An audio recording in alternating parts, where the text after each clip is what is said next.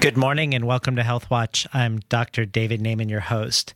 Today's guest is Dr. Pina LoGiudice. Dr. LoGiudice is a naturopathic physician and acupuncturist in New York, a past vice president of the New York Association of Naturopathic Physicians, and a co author of the third and fourth editions of the textbook of natural medicine. She is a faculty member at the Natural Gourmet Institute for Food and Health in Manhattan, a consultant for Earth Mama Angel Baby, a company that formulates natural products for pregnancy and early motherhood. And she makes regular appearances as a natural medicine health expert on shows like The Dr. Oz Show. Dr. Pina LoGiudice is here today on Health Watch to talk about her guide, The Little Book of Healthy Beauty. Welcome to Health Watch, Dr. Pina. Thank you so much for having me. It's a pleasure. So, in the opening of your book, you talk about your mom being an inspiration for writing it. Um, what about your mom was such an inspiration that it made you uh, write a book on this topic? Well, the whole idea that of what I wanted to write the book is, you know, there's many people who don't have access to natural medicine and naturopathic physicians. So I wanted to put in a book um, everything that I tell my patients every day. And a lot of the things that inspired me to get into the field of natural medicine was what my mother taught me. And so she's a, a Sicilian immigrant, and she, you know, always gave us good whole foods, and she turned to natural medicines when, you know, our tummies weren't feeling good. And if you see her today, she really, you know, someone who's 73 years old, really is a picture of health and vitality. So um, it was. She was. She's always has been a big inspiration for me.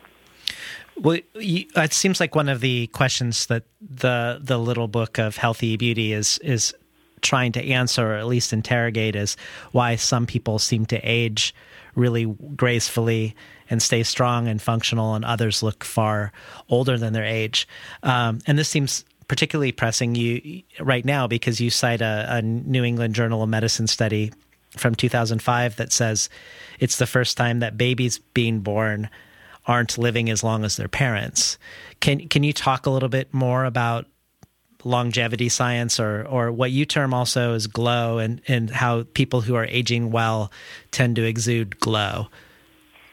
Sure. Um, so basically, the whole idea of what I define as glow is that undescribable look of vitality, that vibrancy that someone that emanates from someone when they're feeling grounded and they're feeling good and they're feeling healthy. Um, so that's what I call that that glow. Um, and with you know with that they have done lots of studies about longevity especially in the areas of the world called the blue zones. So the blue zones are these certain parts of the world where people live well beyond past the years of of 100 years old. And so there's places in in southern uh, Italy there's places in Asia there's places in California.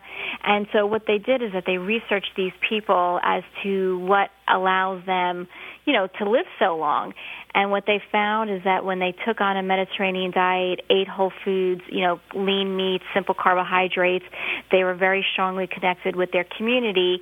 Um, they were able to live longer. You know, with that study that you had mentioned about children, you know, when I first read that study, I thought this is probably the biggest travesty, you know, there is, and many people don't even know uh, th- that research study, which you know to me it should be blaring on the news. Um, but the reason why children aren't living as long as their parents is because of what we're feeding our children, a lot of the environmental toxicities, a lot of the nutrient depletion. So there's a lot. So children are now unfortunately developing uh, chronic adult diseases at a much much earlier age, and so unfortunately, it's preventing that life longevity as you know as we all would hope to have. You you start the book the little the little book of healthy beauty with sleep, and you talk about how uh, poor sleep can increase the risk for all sorts of illnesses from high blood pressure, diabetes, depression, and cancer, which are just a few of many. Uh, can you talk about how you approach sleep with your patients? Something that is um, fraught with difficulty for a lot of Americans in particular. Yeah, it is very difficult for a lot of people, unfortunately, and that's why I put it as the first uh, of my mas- of my six master keys because you know, someone could have can exercise wonderfully and have a pristine diet, but if they're not sleeping, unfortunately, it is going to age them, and it is cause is, is going to cause chronic inflammation in the body. Um, because what happens is that when we sleep, it's our only ability that our body has or the time has our body has to detoxify. Our brain detoxifies, our body detoxifies. So without that sleep, you're going to have a chronic inflammation, and then that's where genes can get, you know, misfired. So what I do with my patients is first and foremost is I discuss uh, various lifestyle factors in terms of, okay, first of all, let's make sure your bedroom is set up appropriately. You know, is your bedroom just a huge like garbage dump? It's about you know cleaning it up. Um, you know, you shouldn't be watching TV in bed. You shouldn't be looking at electronics in bed. Um, so kind of like those lifestyle behavioral things, I always work with patients and making sure that their room is extremely dark and there's not a lot of um, extraneous light coming in that can interfere with their circadian rhythm. You, you quote. You quote a 17th century poet who said, uh, An hour of sleep before midnight is worth three after. And while you didn't necessarily endorse the specific calculus of that, you, you said there was a, a kernel of truth in that saying. Uh, could you talk more about why getting the same number of hours of sleep after midnight is not the same as getting them earlier? Beforehand right. So ideally i tell my patients to go to sleep uh, you know the ideal time is around 10 10:30 because what happens is that just because of how our hormones are all our hormones have a rhythm to it. And so when you're going to bed past uh, let's say 10:30 um, you're elevating your stress hormone of cortisol because you know we like the animals are supposed to go to bed when the sun goes down and wake up when the sun comes up. Um, we're still wired that way. So staying up later than we're supposed to, you're inherently going to elevate your stress hormone of cortisol. And then people are like, oh, wait, then I'm just a night owl. I could just now stay up for a few more hours. But effectively, what you're doing is increasing inflammation. So even though you're going to bed, let's say at midnight, you, your body still doesn't go through those same detoxification processes. You've elevated your stress hormone. So unfortunately, it really isn't the same type of restorative sleep as if you went to bed prior to midnight. And, and then what about exercise? I know that there's been conflicting information over the last decade or two around whether exercising near bedtime is a good thing or a bad thing. Uh, do you have any thoughts on exercise? Right. I mean, there there is a lot of co- conflicting information. I mean, I think the the rule is is that if you can get exercise in when you can get it, and then still go to bed at a decent hour, you know, it's definitely better to exercise when you can. You know, it's just if people are exercising, you know, because they feel like they have to and their are already depleted. I would rather them go to bed first and really get that sleep rhythm down because then inherently what's going to happen is that they're going to want to rise earlier, which would give them that morning exercise time. So that's the preferred way. But if, again, if depending on like family and schedule and work schedule, um, if only can, someone can work out at six o'clock, it's still fine as long as it doesn't interfere with their sleep. So we don't see uh, sleeping pills being recommended in the sleep section, and I was curious uh, what your thoughts are on them as an intervention to help people either fall asleep or stay asleep. Um, are you are they are there absence in your book uh, because of specific downsides? Well, yeah, I mean, research shows that people who take uh, sleep medications even three times a week um, actually have. Um, are more likely to uh, die sooner than those who don't do that. So, when, so I always recommend always do natural remedies before um, you know, trying to revert to pharmaceuticals. So whether it's, you know, getting the sleep behavior down, there's so many different foods that can help with sleep, like oatmeal and bananas, and um, um, there Montmorency cherries. Or then, uh, then if that still doesn't work, then I have patients, um, you know, then go through the natural supplements. There's so many different things from melatonin, tryptophan, passion flower, glycine, magnesium.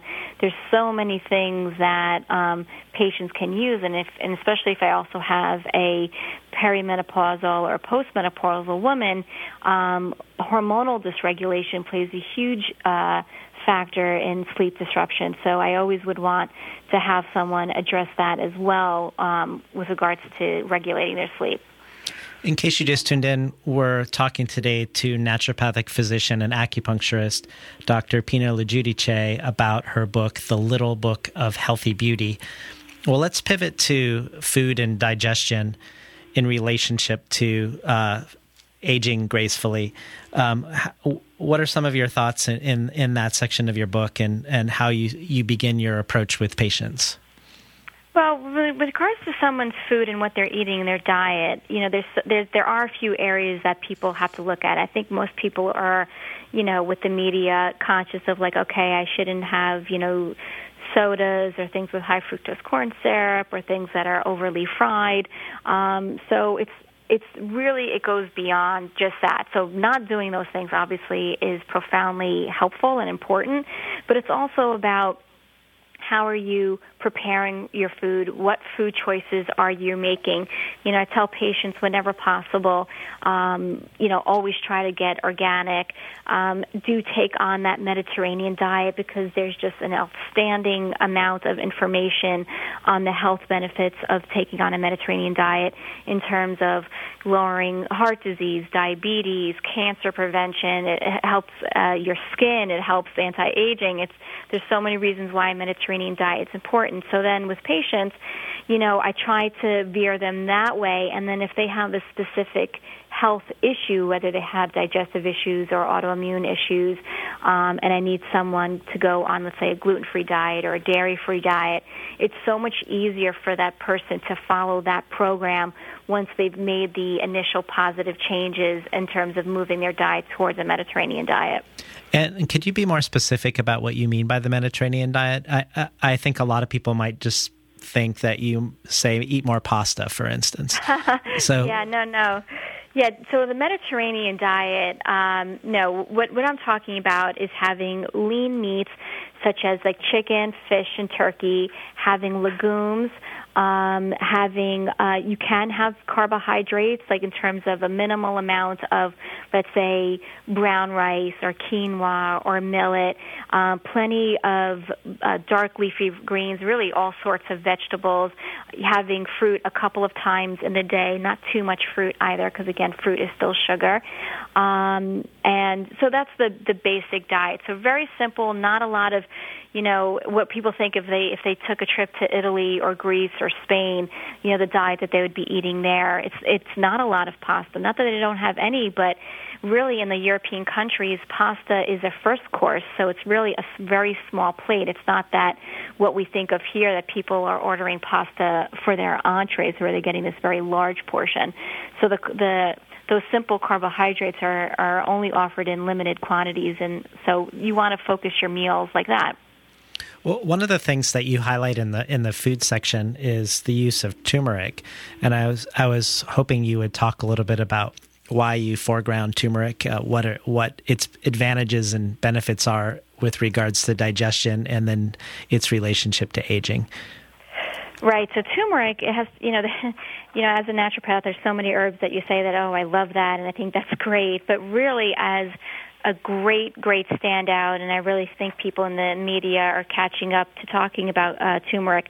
So in turmeric, there's a component in it called curcumin, and what they're finding is that curcumin, or what's in turmeric, um, is a very strong anti-inflammatory for our body, and so adding turmeric to our to your meals, whether it's in through like through the spice itself or taking it even as a as a as a supplement.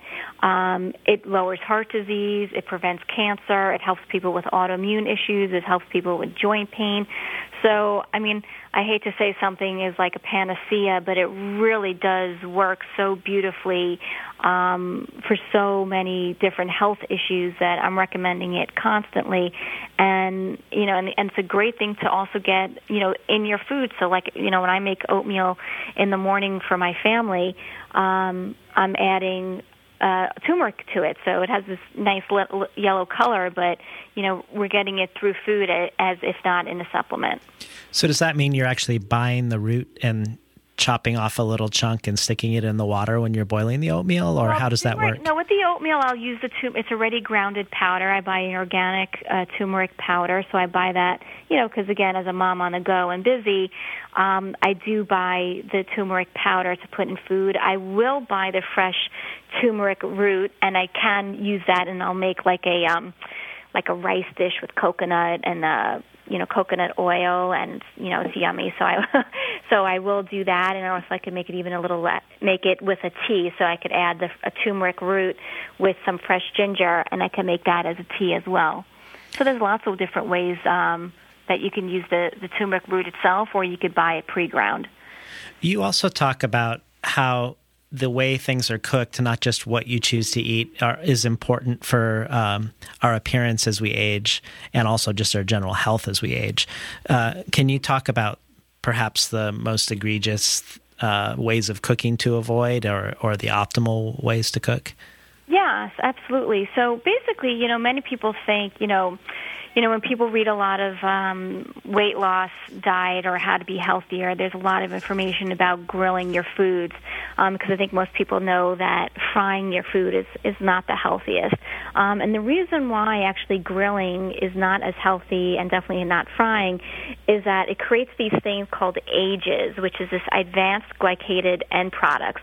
And so what happens when you're high heating a food let's say grilling chicken, for example, um, the sugars uh, in the pro- in, in the chicken meat in the protein they combine and they and they create this cross linking.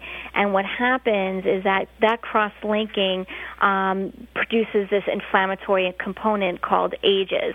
And what they're finding is that when you have a high amount of these AGEs, you have more inflammation in the body. It actually can cause uh, a joint stiffening. It actually can cause stiffening in your uh, blood vessels, like atherosclerosis. So, how you're cooking your foods is extremely important. So you don't want to be just, you know, grilling everything thinking that okay, you're going to take away the fat. Really the best way to cook your food is either like a slow cook through a crock pot um, or a stew um, or, or lightly saute, not too high of a heat. So when the food uh, is not, doesn't hit too much of a heat, it prevents these AGEs. In case you just tuned in, we're talking today to naturopath and acupuncturist Dr. Pina LoGiudice about her book, The Little Book of Healthy Beauty. In your exercise section, you you talk about exercise studies for longevity, but you also talk about exercise studies for skin health and skin appearance. Uh, can you talk a little bit about the relationship between exercise and and skin? Yes, absolutely. Yeah, many you know everyone knows that you know nothing does for your body what exercise does in terms of preventing numerous num- uh, amounts of diseases. Uh, but it, it's not really up until recently that they found that uh, actually when you exercise, it can reverse the skin aging process. Um, so for they did this one study out of Copenhagen, where I know it's actually an interesting study, where they studied. Um, people from their 40s to 80 years old, people who were active and people who were sedentary. And what they found is that when they put everyone on an exercise program, just even just minimal, two to three times a week, and what they did before the study started is they actually tested the skin on the buttocks of everyone. So, um, so they kind of took out this factor of, of ultraviolet radiation and how that impacts the skin and its aging. So when they took the piece of buttocks and then they had these people exercise um, for two to three days a week, and they did that for a couple of months. And then what they did is that then they restudied the skin of the buttocks of their um, the, of the people in the study, and they actually found that the people who exercised the two to three times a week, week had the skin collagen integrity like a 20 to 20 to 30 year old. So it actually reversed the aging of the skin. And I found another article recently that, you know, at first they didn't even know why the skin reversed, but there is some immune system components um, that may contribute to this skin reversal, mm. which is really amazing. That is really interesting. And in one of your sections, you devote to detoxification, and, and you state that everyday environmental toxins will accelerate the aging process. Could you talk about what some of the more significant ones are and, and perhaps what one would consider doing about it? Right. Well, I think the most significant part of environmental toxins, I think that everyone knows about, is cigarette smoking. Um, and I think if they also announced this on the news, it would be big news that, you know, and they did find that, you know, if nobody in the world smoke more, you know, 90% of the cancers wouldn't even exist. So, you know, smoking, tobacco smoke is a huge chemical burden on not only the person who smokes, but on everyone else around. So, so smoking, like it's obviously a hu- quitting smoking is a huge thing. Um, eating the organic foods is extremely important.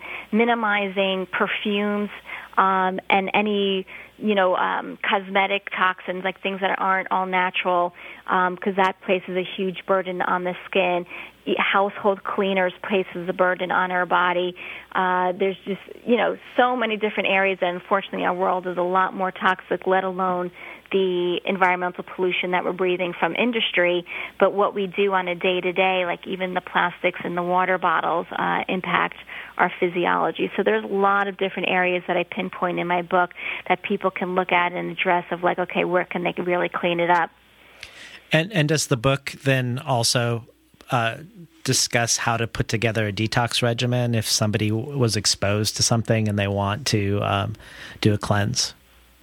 I, I describe it loosely because the first thing I say with detoxification is obviously if you're on multiple farm, you know, pharmaceuticals, you always do want to talk to your physician first to make sure that you know because when you do a detox it can impact the um, way your body metabolizes the the the pharmaceuticals. So really, you know, safety is first and foremost. So I always tell people to, you know, discuss with their physicians.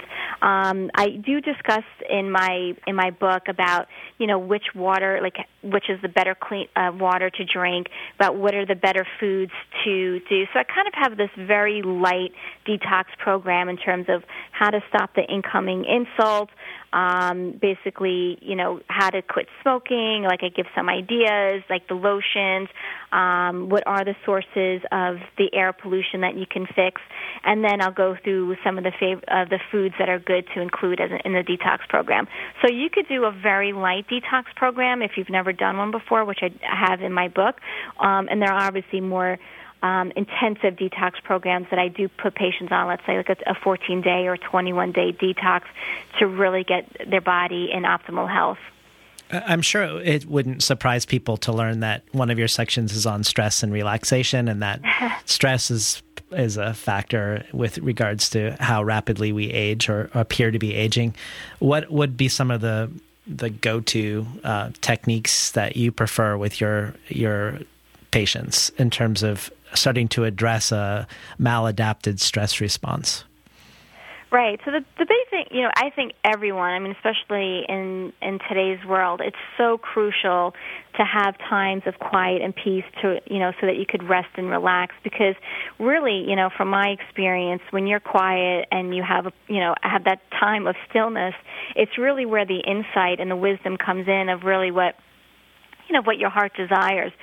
So, um, what I always recommend is obviously spending time in nature. It, there's just, you know, there's so much research about the health benefits and how it relaxes our nervous system, what it does for our stress hormones when you just literally just walk into into nature. There's actually a a, a Japanese reverence for nature takes um, form of, uh, of a practice called forest bathing that basically they even studied this that people who walked into the forest um, just and and just to kind of be immersed in the trees and nature, uh, that they lowered their heart rate and their blood pressure, which was pretty remarkable. Um, and then very simply, they, I have patients meditate. I write down some ideas on how to meditate in my book. There's even uh, apps out there that you know that have these guided meditations that I have people do. And and the, and doesn't and people think about meditation. They're like, oh, I don't have an hour to sit. It doesn't need to be an hour. Like I meditate twice a day, and I do it. Let's say five minutes in the morning, and I do a longer one before bed because I have the time then. And it's just so it's profoundly grounding. It's it just brings a place of peace and balance. And you know, a lot of people say when I exercise, I feel like I meditate when they're going for a run, and that that's all good. Um, So all of those things work. I mean, even if sometimes people's getting a massage, like it, these are the things that what you need to do for yourself to recenter and refocus and and what it does is it keeps that stress hormone cortisol at bay so that again it prevents inflammation in the body. Well, we don't unfortunately have a lot of time to discuss your section on on supplements where you talk about things people could take for varicose veins or for thinning hair or for wrinkles, but perhaps you could just pick one or two and and and give our uh, listeners a, a glimpse at what this section is talking about. Well, yeah, basically, so I go. So you know, people have come into my office, obviously, with can come in with bags and bags of supplements, and they don't know what to take. So in the book, I talk about are supplements uh, safe and what to look out for.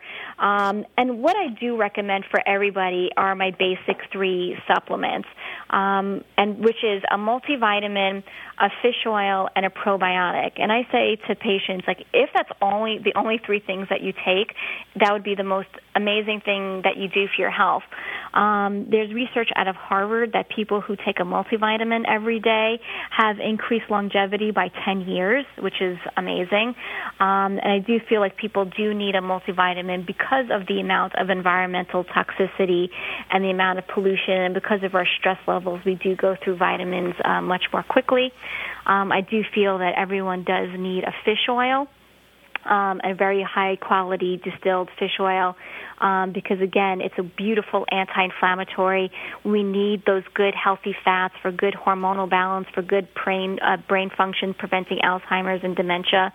And then lastly, uh, a, a, very good high quality refrigerated uh, probiotic, because the probiotic, with you know over 75% of our immune system is in our digestive tract, and having appropriate flora uh, not only helps our healthy digestion, it helps balance our immune system. It actually balances our skin health.